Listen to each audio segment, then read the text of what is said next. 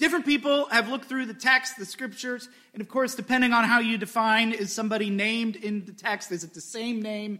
Is it different? You'll develop a range. So when you're trying to figure out how many women are in the Bible, it gets a little complicated. You almost have to start with a range. And so the best ranges that I could find based on my research this week is that there are anywhere between 166 to 205 women that are named in Scripture. There are 1,122 to 1,386 total individuals named in Scripture. So, as a percentage, at worst, it is 11.9% of the individuals mentioned in Scripture are women, to at best 18.2%. Now, if you take for granted that roughly throughout all of history, we've probably been right around 50% men and women, right, throughout history. That's an underrepresentation in Scripture of anywhere between 31.8% and 38.1%. So there's a big gap in our texts around actually mentioning women because ideally you'd like it to be about 50 50. That's a representation in the population, right? What happens when we've got vacuums like that in representation? How do you fill those kind of vacancies in conversation? I feel like, and I imagine that this might have been part of the reason why this particular topic was picked, is after a while, it begins to get really hard to find oneself in a text when you aren't mentioned a whole lot. Perhaps if you are somebody who's looking to find people like you in Scripture, and you're female and you've got basically 11% of Scripture to choose from, after a while it gets to be slim pickings. And so we fill this vacuum, I think, in a couple different ways. One way that we might fill it is we expect experts to tell us how we should view women in the Bible. People spend their entire lives studying the text, getting PhDs, working really hard to find all these answers. We should listen to them. Well, part of the problem might be is that if you have people who tell you what to believe and they aren't able to have a dialogue with the people that you're talking about, you can only end up filling the space with one particular type of voice.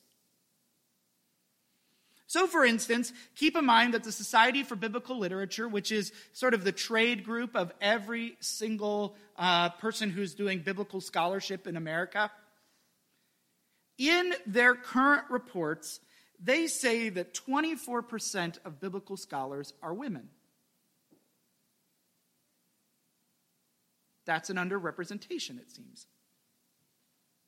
And in our denomination, the Presbyterian Church USA, 58% of the population of people that attend are women, yet only 38% of active pastors are women. There's an underrepresentation. Now, I don't want people to be turned off at this point and feel like this is going to be some sort of screed that's going to go one particular direction. I'm just asking you to start to consider what is it like when we start to have conversations about women in the Bible and we already have a big gap in finding women to talk about in the first place in Scripture, and now we don't have a lot of women who are entering into the conversation.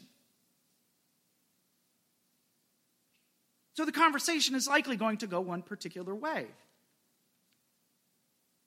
And it seems that when you have these kind of disparities, it can be easy to become an echo chamber, right? If you have 10 people who all feel the same way about something, they're all going to tend to agree. And if you've got seven out of 10 people who are the same, those three people are likely over time going to get drowned out by the seven who are stronger. And so, if this dialogue continues, what happens is you have places where some particular information takes up space. And the one thing I thought a lot about this week as I was preparing this sermon is Ephesians 5. Now, for those of you who don't um, haven't looked at that text. It's one where it talks a lot about wives submitting to husbands, and then it goes on to talk about husbands submitting, you know, to the church, like Christ did to the church. And because I think the way the conversation has gone has been largely one direction, and we're clamoring to fill up space of a gap where there aren't a whole lot of women to help us understand how are women doing things in Scripture, we start to look at particular passages and we say, well, that's how it has to be. So most of our energy, I think, in Ephesians lands on the very first couple verses of that passage. Wives, submit to your husbands. And that tends to be the narrative that goes on for most of us. But if we let that dialogue just sit, we let it stand on its own because there's no one else to say, I don't know if I understand it that way. We might not spend a whole lot of time looking at the rest of the passage, right? Where most of the passage does not talk about that particular section, most of the rest of it is trying to wrestle out what does it mean for husbands to submit like Christ loved the church? What does that even mean in the first place? Moreover, it doesn't give us the time to think about the culture itself at the time when Ephesians was written, that perhaps women at that time were considered chattel, no more than possessions to be owned. That even perhaps one should say that a husband should love their wife would have been radical in its day. The writer in Ephesians was trying really hard to thread a needle to say, You're in a world that doesn't make a whole lot of sense to you anymore but you still have to live in it. So, how are you going to do it? Well, maybe you ought to remember the freedom that Christ gives us, but don't ignore the fact that you're in a culture that might not agree. And that tends to be a reasonable conversation we could have in 2019 too. So, again, we either have a lot of certain voices that are not the same, a lot of men taking up the space about what's happening with women in the Bible, and honestly, this was part of my trepidation of even having this sermon.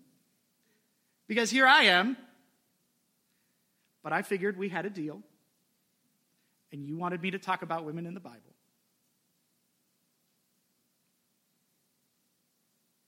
So we have a lot of men that are telling a particular story about women. And then we're not able to have other information come our way to think about how it might be different than the stories we've heard, or what we do is we take some of the space, especially in the light of the previous two points, and we cast certain perspectives on the characters we do have in the Bible. I remember growing up hearing stories about being the daughter of Eve. The whole reason why we're in this issue in the first place is because of Eve. Adam was just a fool. And can you imagine what that does as that spirals out and spirals out? Those stories that one hears about characters in the Bible, that they are trying to see who they are. I couldn't imagine trying to find the stories growing up that would help me feel like I was beloved in the text. So it seems we catch ourselves in a difficult circumstance here, right? To talk about women in the Bible means at some point we have to work against what we've been told for centuries up to this point. Because after a while, friends, I fear that all we see in Scripture, and we can take it further than just women in the Bible, at some point, all we see are the stories and the narratives that have filled the vacuums of what we can't entirely understand. And there's power in that knowledge, and there's power in controlling that narrative. If I can say that every single person who has ever gone through this door is mandated to show up Sunday after Sunday after Sunday and give 10% of their income Sunday after Sunday to church, we would have filled up this entire space. We'd probably be able to fill up a second floor, and we'd have more money than we knew what to do with, right? To be able to own the narrative has power.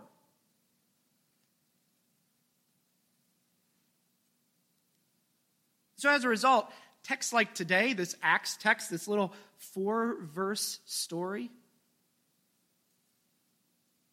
they don't get examined. Because if we sort of sequester the role of a woman to some corner somewhere and we don't think about, well, what could women be doing in the scripture? What we might focus on is Apollos. And Apollos is a really interesting character for these four verses. He seems to be like ready to go. He's like this excited, I almost think like the excited, slicked back megachurch pastor rolling into the, to the big city and saying, Hey, let me tell you about Jesus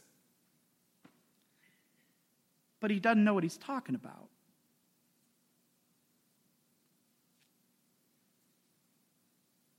He was enthusiastic, but he only knew the baptism of John, writes Luke. And so, a friendly couple pulls our friend Apollos aside, teaches him properly, and then he goes on. The two people who pulled him aside are Priscilla and Aquila. I don't know anybody named Aquila. It's a male name. Priscilla's first, though, in this text. That's unusual. So you have to wonder why is it Priscilla and Aquila, which is really fun to say. Seriously, say it, Priscilla and Aquila sitting in a tree. Priscilla's first in this. And from what we can surmise, it was Priscilla who had the power, Priscilla who had the money, Priscilla who had the resources. In fact, Paul calls Priscilla a fellow laborer in the movement and the work of the church. So Priscilla was not off to the side. No, Priscilla was front and center. Priscilla is called that the same way that folks like Mark are called co laborers. Timothy is called a, a, co laborer. All these other individuals. And so is Priscilla. Luke tells of Priscilla as a type of envoy who might travel with Paul to explain what was going on. She was a pillar of her church. And Priscilla is a teacher.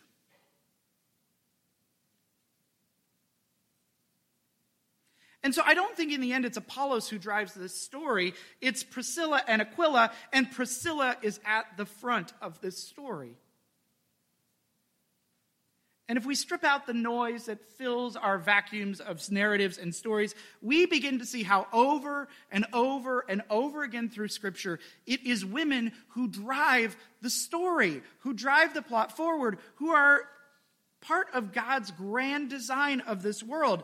It is Rahab who drives the story in Joshua by protecting and hiding the spies before they were to go out and seek the promised land. Had she not done that, the spies would have likely been killed. And so ends the Promised Land conquest. It is Ruth who came into a family that helps us understand David and his Davidic dynasty, how he gets to become king. And Ruth did things very differently than Rahab, or Ruth did things very differently than Esther, who we spent a month talking about, who rose to the position of queen and used that moment to save her people. It is Mary, the mother of Jesus, who nudges Jesus on the very first time to perform a miracle. And in classic annoyed with your mom sense, Jesus is like, What do you want with me? But had it not been for Mary, the water would have not turned to wine at the wedding feast at Cana. And to the attempted discredit of all the people in the upper room, all the men in the upper room, it's the women who are the first ones to see that Jesus is resurrected and no longer in the tomb and rush to go tell them. Over and over and over again, it is the women in Scripture that turn the text, Salvation depends on these women more than we ever talk about, and you wonder why.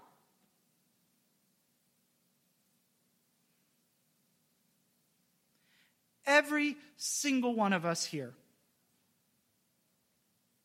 are called by God. The problem too often has been it's been folks that look like me that are the ones that that's too clearly acknowledged. Ones who don't look like me also are called. And it may be the women in this room who are the ones that will drive this church forward than any more of us. But that doesn't mean that God doesn't call us all.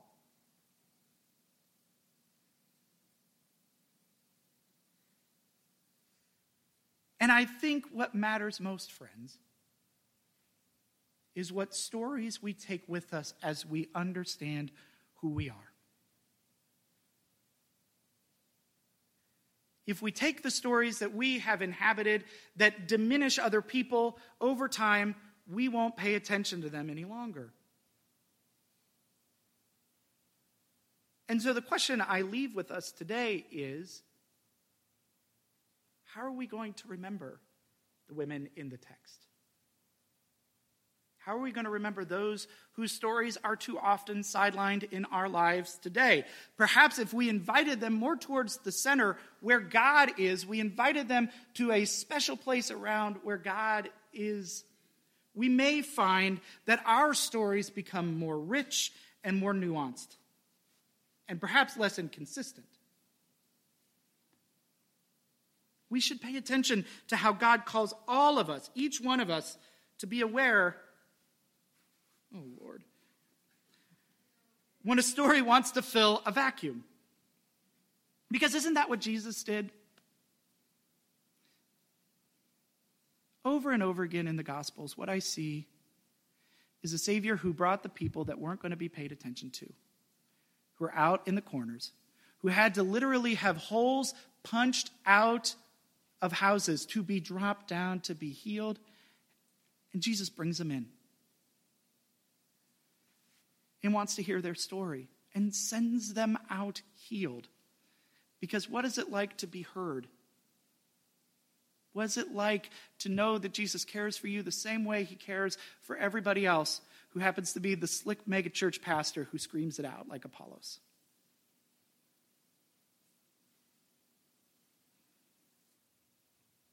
And the thing that should worry us, perhaps, and should drive us on forward is if we do this to women,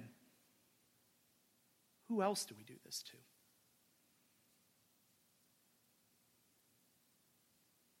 Fifty percent of us here, probably more, sixty percent of us here are women. And for whatever reason, we sideline your stories and we don't make them part of the center.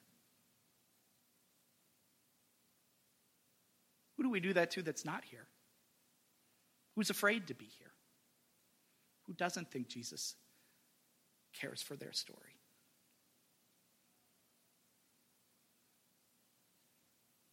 I wonder if that person somewhere out in the corner may be the person that our entire faith hinges on. Don't believe all the stories you've heard. Dig deeper. And let's bring those people out because there, there is where God's beautiful story stays with us. Amen.